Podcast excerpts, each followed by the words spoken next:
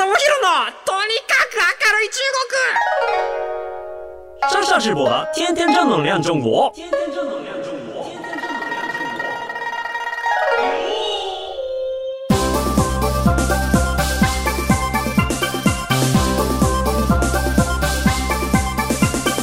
シャシメンシメン大家好，我是上上直播。皆さんこんにちは。中国 BTBT ナンバーワン日本人インフルエンサーコンテンツプロデューサーの山下智博です。日本放送ポッドキャストステーション山下智博のとにかく明るい中国。今週もぬるぬるして参りましょう。さあ、あのですね、今、あの、僕がですね、どこにいるかというとですね、実は東京にいないんですね。今いるのは、えっ、と、北海道の美瑛町っていうところに来ています。あの、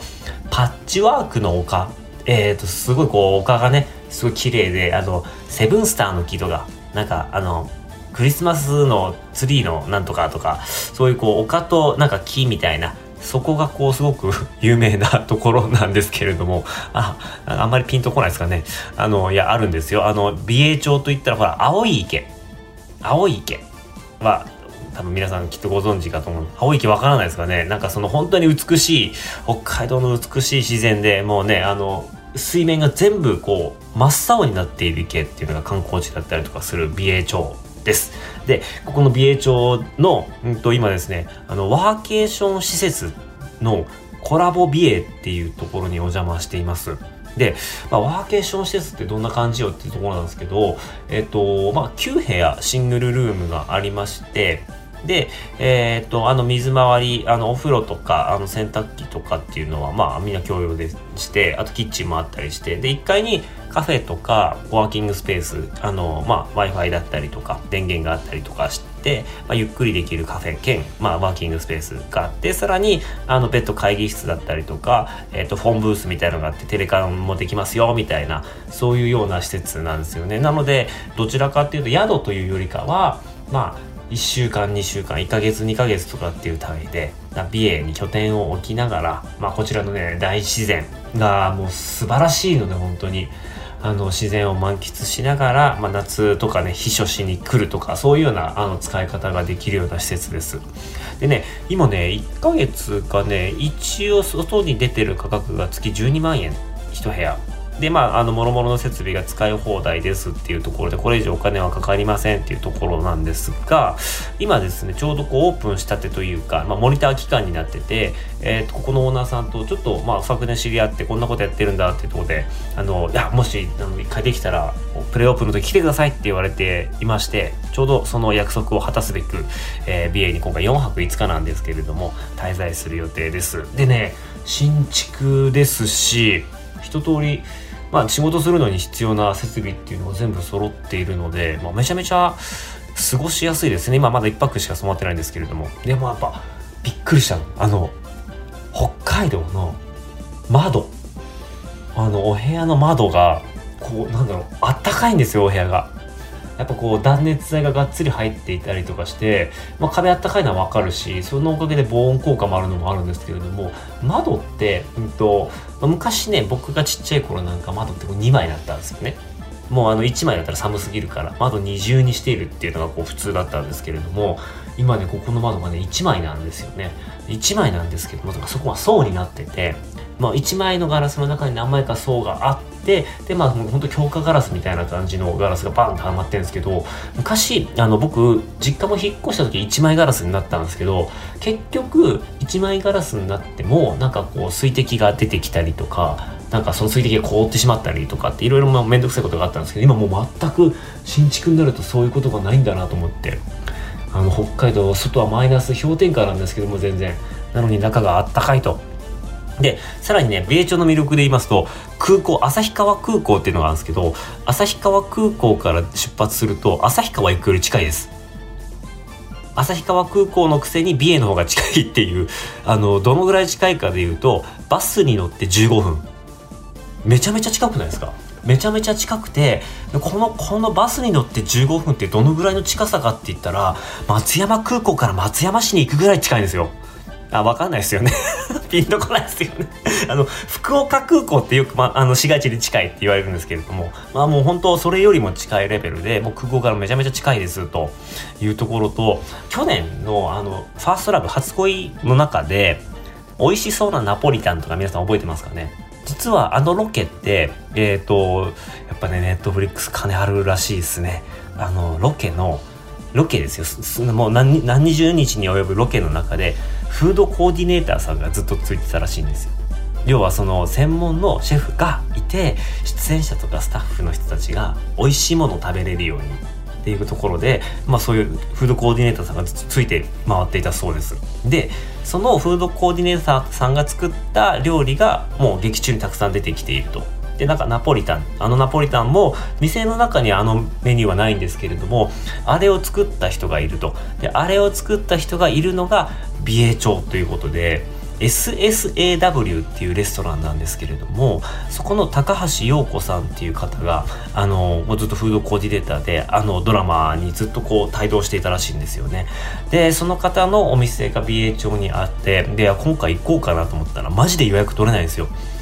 あのやっぱりもうみんなねあの初恋効果っていうのもあるのと美瑛町は最近あの割とこう韓国の k p o p のアイドルの方とかあの芸能人がお忍びで結構来ている確率が美瑛町高くて冬なのに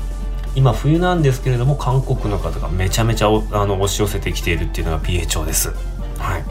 いやなんかそのインバウンドとかの話をしているとですねなんかもう僕の周りとかの人はいや日本がどんどん貧しくなってねあのどんどん海外の旅行者が増えていくと、まあ、日本人そもそも旅行できなくなっちゃうんじゃないみたいななんかそんな話をしてたりします。もうニセコとかはそんな感じなんですよね。北海道のニセコ町っていうスキーリゾートがあってでもうあそこはもう一泊なんだろうもう3 4 0万の宿とかが、ま、1ヶ月単位でオーストラリア人とか南半球から来てる人たちに借りられて基本的に英語しか伝わらないみたいな。でも完全にこう隔離されているというかとあの他の町からすごい結構距離があるのでなかなかその日本人も働きづらいらしいんですよね。で夏の産業がなかったりするので冬だけすごいバブルというところでで聞いた話だとあれらしいです。あのスキーのイントインストラクターさん。あの英語喋れて、まあ、そういうこう資格持ってる人は1時間2万円とか3万円で給料をもらって外国の方に教えるんですって。すごくないですか？このこの金額バブってないですか？で 2, 2時間とか3時間かける数日間やるともう1ヶ月分余裕でいけるわけですよね。でいやさらにすげえなと思ったのがあの駐車場の誘導する係の人まあまあ冬で寒いですよ。ね過酷なんですけれども時給5000円でも人来ないっていう話を伝え聞きました。これはもうニセコに行くしかないと。時給5000円とかマジで考えちゃうレベルですよね。なんかそれでね冬の間バーッとあの働いて夏働かなくてもいいみたいなことができるとしたらそれはそれで素晴らしいなんか生き方なのかなと思って。インバウンドが盛り上がってくると、まあ、こういうふうにあの語学が喋れるとかそういうようなあの特別なこうスキルっていうのはある程度必要なんですけれども、まあ、そういった人たちが、まあ、あの高付加価値人材という人材になってその人たちが高い給料で働くことができるっていうようなことが起こってくると。でまあそこに対してその金額をまともに払う日本の人はなかなか減っていくだろうというところで、まあ、どんどんその海外の人がフラッと来てタイマあのお金をわーっと使ってそれをこうあの観光業として収入にしていくみたいなことが増えていくのでこっから先でやっぱりねあの観光だったりとかまあ本当にね資源が限られている国なのでまあ今いろんな人と話をしてて観光と食といわゆるこう IP アニメとかそういうコンテンツがまあ日本のこう核になっていくだろうねと。であとはまあ自然だったり工芸だったりとかもあるんですけれどもやっぱこう全体的にいろんなところにヒアリングしていくと、まあ、日本の魅力っていうのそういうところに結構集中していくみたいでいやいやいやいやと。もう言葉話せないっていうのはねちょっとこっから先あのあのネガティブになもうなんかそれがあることでちょっとこう生活が限られてしまうっていうようなことになってしまうと本当にあれなのでまだ私は子供もいないですけれどもまああの私はできるだけこうあの何かしら第三外国語第二外国語まあね中国語なのか英語なのかわからないですけどもそういうようなことをねちょっと子供になんとかなんとか教えていければなというふうに思っています。はい。で、今日はですね、えっ、と、あの、そういった意味で、えっ、と、日本のインバウンドについて、またちょっと、あの、今日、先月とかもいろんな会合に参加したりですとか、今、今回札幌、美瑛に来る前に、あの、札幌にいていろんな方とお話ししたんで、まあ、その最新情報なんかっていうのも今日お話ししていけたらなと思います。高付加価値の旅行っていうのが、まあ、ここからテーマになっていくんですけれども、まあ、いかに、まあ、日本人的には日常に溢れたものをきれいにパッケージングして0 1個高くして売るかみたいなところっていうのが、まあ、日本人が考えていかなければいけないこう観光業であるっていうところなんですけどなんか最近福井県のニュースを見ました。で福井県ってあのインバウンドで人気があの47都道府県中の46位というところであの本当に人が来ない場所だったらしいんですよね。で、えーとまあ、そこでちょっとインバウンドのきっかけになるようなっていうところで若い人たちが動いているみたいです。で見たニュースで言うとあのフィリピンから来た女性がですねあの着物の模様をですねこれはもう数学的な魅力があると絶賛して虜になって着付けを習って好きが高じて2022年4月には着付け師の美しさを競う世界大会で3位になったみたいななんかそんなすごいこう変わった女性がいるんですけれども、まあ、その方が本当にもう今福井にお住み着いてですねあのこうフィリピン人の自分の国の人たちを呼び込むような活動をしたりとかしていて、まあ、そういうこう日本の魅力を知ってくれているあのその日本大好きな人っていうのが仲間にいるっていうことが非常に大事だっていうところと福井県の工業って多分すごく皆さんピンとこないかと思うんですよね。福井って何があるんだっけという。ね。わかります？福井と言われてピンと出てくる人福井県ああそうですね。多分福井といえば鯖江なんですよ。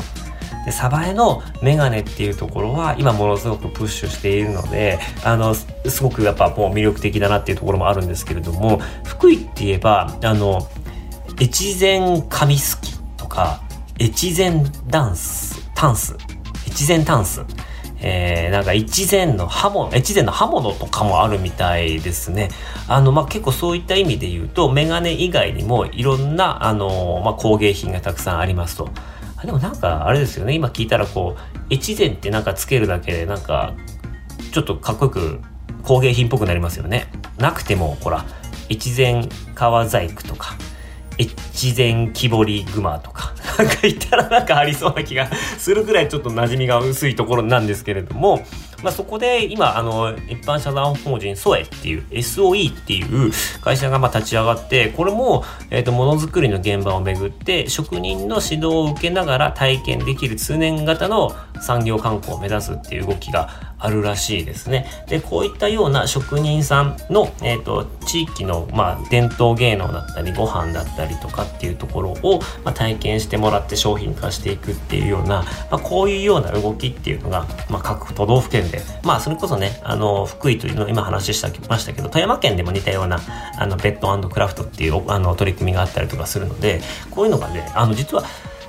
海外の人向けにって言ってますけれど富山県の例なんかはもう本当日本の若い人とか日本のそういうこう流行に敏感な人たちがそういったところに行ってるみたいなので、まあ、つまり何が起こってるかというと、まあ、富裕層っていうところでくくっていくとある程度のあの金額というか富が溜まってくるとただの旅行じゃなくてそういうこう学びで、かつ、えっ、ー、と、増やしていこうと思ったら映え。この学びと映えっていうところの、この日本柱っていうのがあるところが、えー、ここから先富裕層にもてはやされていくような、あの、とこになっていくんじゃないかっていうような話ですね。で、これはもういろんな旅行業者の方だったりとか、まあ、あの、日本以外の旅行をやってる方とお話ししても、やっぱりここが結構重要になってくるっていうのは結構皆さん言ってますね。で、えー、つまり、あの、まあ、中国の方とかもそうなんですけれども、最近の顕著なのは中国の富裕層の方の志向が、えー、欧米化してきている。欧米の方と似たようなものを求めるようになってきている。で、ともすれば、日本人と同じようなものを求めるようになっているっていうようなところが結構面白いところなんですよ。で中国の方と日本あの欧米の方のどういうところが違うかっていう話になってくるんですけれども、えーと、そのまあフィリピンの方が言ってたのがねあの local experience っていうものがすごい大事だと。でま、地方でしか体験できないものに触れる、まあ、現地の、まあ、ホームステイみたいなのをしたりとか現地の人と触れ合うっていうところにものすごく喜びを感じると。ね、だからまあもしかしたらここから先の高級ホームステイとかありかもしれないですよねだから日本での高級ホームステイっていうとやっぱりその町屋みたいなそういう物件だったり日本家屋みたいな古き良き日本を思わせる、まあ、木で作られた家建て付けが悪くてもなんか綺麗に整っている家っていうのはまたみんなすごく好きなんですけれども、まあ、そういうようなところでもいいですし、まあ、高級っていう意味で言うと建物自体はね味がある感じなんだけれども使っている食器だったりとか出てくる料理とかが高級だったりとかあのそこのホストのおばちゃんが全部金歯とかねそういうような高価な感じっていうのが出てくると、まあ、余計こう外国の人がねあの楽しんでくれるんじゃないかなっていうふうに思ってはいるんですけれども皆さんホームステイってどうですか？ここね、結構ね、アジアの人とね、欧米の人のね、越えられない壁が僕はある気がしていて、僕ね、ホームステイはね、苦手なんですよ。なんか、あの、知らない人との、いきなりあの近距離になる感じが、どうもちょっと苦手で、あの、ゆっくり浅瀬から少しずつ、あの、つま先から水に浸かって、ゆっくりとこう心臓まで水に浸かっていきたいって思うタイプの人なんですけれども、こういう人多分日本多いんじゃねえかなって僕は思うんですよね。なので、いきなりこう、ね、割り、やか難しいな、やっぱり。なんか割り切って1泊2日とか2泊3日で、僕の信頼できる友達が、いや、ここすごいから騙されたと思って行ってみてってって言われて、いや、まあ、じゃあ行ってみるかっていうぐらいの僕はそういうホームステイとかに関してはそういうレベルなんですよね。あくまでもちょっと個人のあのプライベートな空間が欲しいっていう感じ。で四六時中誰か知らない人と一緒にいるっていうのがちょっとしんどい人なんですけれども、なんかその知らない人とのコミュニケーションが嫌いなわけじゃないんですよ。距離のあのスピード感だったりとかあとなんか何もかも知らないところにポンって行ったりする相手のこうフィールドの中にポンって入っていくとなんかいろんなものが分かんないじゃないですか。で知らないものにわーって囲まれるのがちょっと嫌いなんですよ。嫌いっていうかあの自分だけ知らないみんな知っているっていう状況が苦手なのとなんか知ろうとしても基本のキーすらわからない状態で入っていくからいやもう皆さんの時間を取るのが取らせるのが申し訳ないって思ったりとかあとはなんかいや行ってから気づく。あもっとここら辺の地域のこと勉強しておけばもうちょっとなんかいろんな話ができたのになみたいな。なんかそこに入ってからなんかすげえこうありきたりな当たり障りない話からして仲良くなっていくっていうこの時間すげえもったいないごめんなさいみたいな感じになるのでだからどんどんどんどんこうデブ賞になっていくっていうわからないですかね。なんかきっとあるんじゃないかなっていうふうに思います。まあそこは本来はなんかあの、え、それどういうことなんですか？え、これはこういうことなんですか？あ、奥様はいつ、いつ結婚されて、へえ、みたいな感じで、こう、ずかずかと聞きながら情報を吸収できるようなやつが欧米人だと僕は思ってるんですけれども、なんかそういうような人の方が人生絶対楽しいだろうなって分かってるんですよ。分かってるんだけど、これができない。でも、だからこそ、個人のプライベート空間を確保しつつ、地域のカルチャーに、えっ、ー、と、程よく疲れるっていう、この体験に、日本人はとか中国人も結構近しいところあると思うんですけどあのそういう人たちはお金を払いたがるっていうようなところがあの市場としてできてくるんじゃないかなというふうに思っています。そうなると、まあ日本人、あのいわゆるこうそういうところに変な話、お金払わなくてもあの体験ってできるわけで、バックパッカーとかでもできるわけじゃないですか。だボンって現地に飛び込んで時間かけながらあのいろんな人とコミュニケーションを取って、まあ、交友関係を深めていって知らないものを知っていくみたいなことってできるはずなんですけれどもなんかそれを短い時間で効率よくやりたいなっていう思いがあるから、まあ、そこに対して1泊3万円とか4万円とかっていうお金を払ってでも特別体験として吸収したいっていう気持ちがあるのでやっぱりそういう意味で言うとそのこれからその外国人に対して外国人ももちろんそういうのってあるわけじゃないですか。なんか長く滞在するわけじゃなかったら短い時間でいろんなもの吸収したいっていうそこの効率を求めるための、えーと、コミュニティに入っていく施設としての、まあ、宿っていうのが、うん、宿とかツアーっていうのがそこに関しては付加価値があると。で、宿、この間ね、富裕層の、えーと、ツアーをやっている人たち、北海道で富裕層ツアーを組んでやってる人たちとお話ししたんですけれども、いやもう最近は富裕層、昔はもうみんなネットとか見なかったから、いや結構なんかその、あの、コスト意識っていうのがあんまりなくて、あの高くてもまあそういうもんだろうと思って払ってくれてたんだけれども最近は結構あのいろんな自分でこうツアーを提案すると自分で見てあれこのホテルそっちで提案するよりあ自分でやった方があの5000円安いからこっちでやるねみたいな。だから価格が全部透明になりすぎて選んでパッケージ作るっていうところの付加価値がなかなか出せない。でそこがやっぱどんどんどんどんリリリザヤが減ってきて今やらなきゃないのはまああの本当にこうそこの社長がお願いするから連れてってもらえるあの秘密の酒蔵とか秘密の洞窟とかあのこの人しか通してしかあの機嫌よく話してくれないあの気難しいシェフとかなんかそういうようなあの人間を介して、えー、サービスが向上するようなものじゃないともうなかなか値段を高くつけられなくてしんどいぜっていうような話をしてたのがすごい印象的でした。はい、なのでなんかそういう宿とかあのそういうようなところに加えて体験を、えーと、付加価値としてつけていくっていうところが、まあ、非常に大事なんですけれどもじゃああの中国の人たちがどういう体験を求めているかっていうとここはちょっと欧米と違ってくるんですよね。欧米の方って今回北海道来てあの北海道のね HTB っていう、えー、テレビ局でずっとラブ北海道っていうあの、ま、旅行番組地域を紹介する旅番組情報番組をやっているリチャーンっていういうあの中国人がいるんですけれども 中国人なんですけどあの旅番組ずっとやってるんですよ日本語ペラペラで。で彼が言うのはいやでなんか欧米に近づいてきたといっても今欧米の人の北海道の楽しみ方が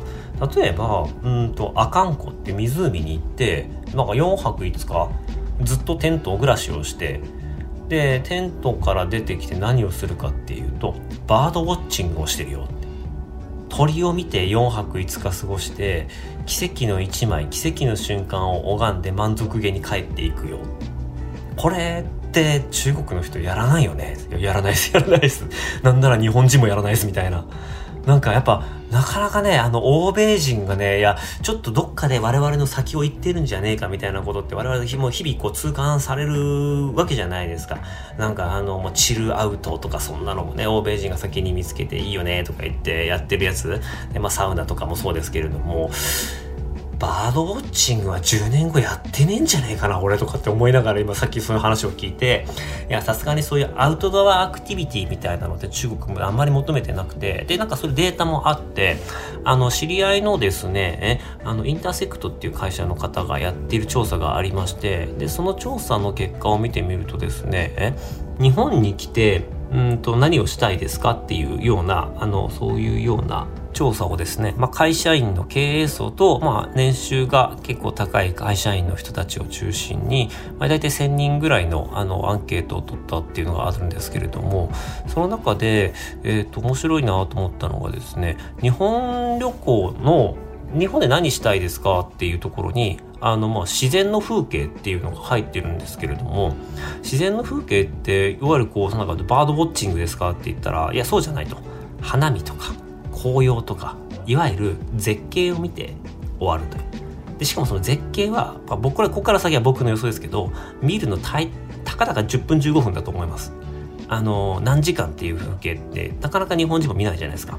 全然関係ないんですけれどもあの滝女子っていうあの僕のあの最近知り合った女の子がいてその人はあの滝を全国各地の滝を見に行くのが趣味で滝の前で45時間いるらしいです、まあ、なんかそういう人もいるらしいんですけれどもまあ基本的に旅行であの綺麗だねいいね綺麗だねって言ってバーって言って写真撮って終わるっていうのがまあ1位なんですよね。全然アクティビティとかアウトドアスポーツっていうのはなんとねその中ではアンケートの中でいくつか項目があって1位が自自然の風景、2位が地元の名物を食べる、3位が温泉、4位がショッピング、えー、と5位が、えー、と聖地巡礼、ロケ地巡礼、えー、6位が文化体験、和服、伝統工芸、酒蔵、で、その次にアウトドアスポーツ。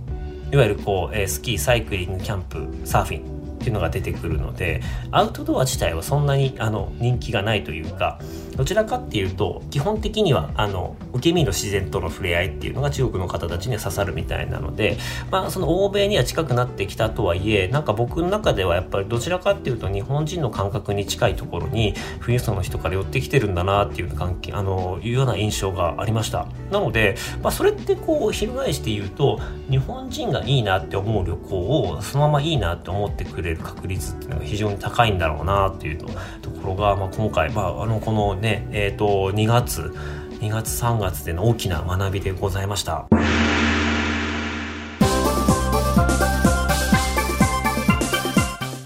ということで、この番組ではあなたからのメッセージもお待ちしています。番組への感想、中国に関する取り上げてほしいテーマなどありましたら、メールをお願いいたします。メールアドレスは、明るい、at allnightnippon.com、akarui、at mark allnightnippon.com までお願いします。ここまでのお相手は山下智博でした。那么大家下次再见。バイバイ。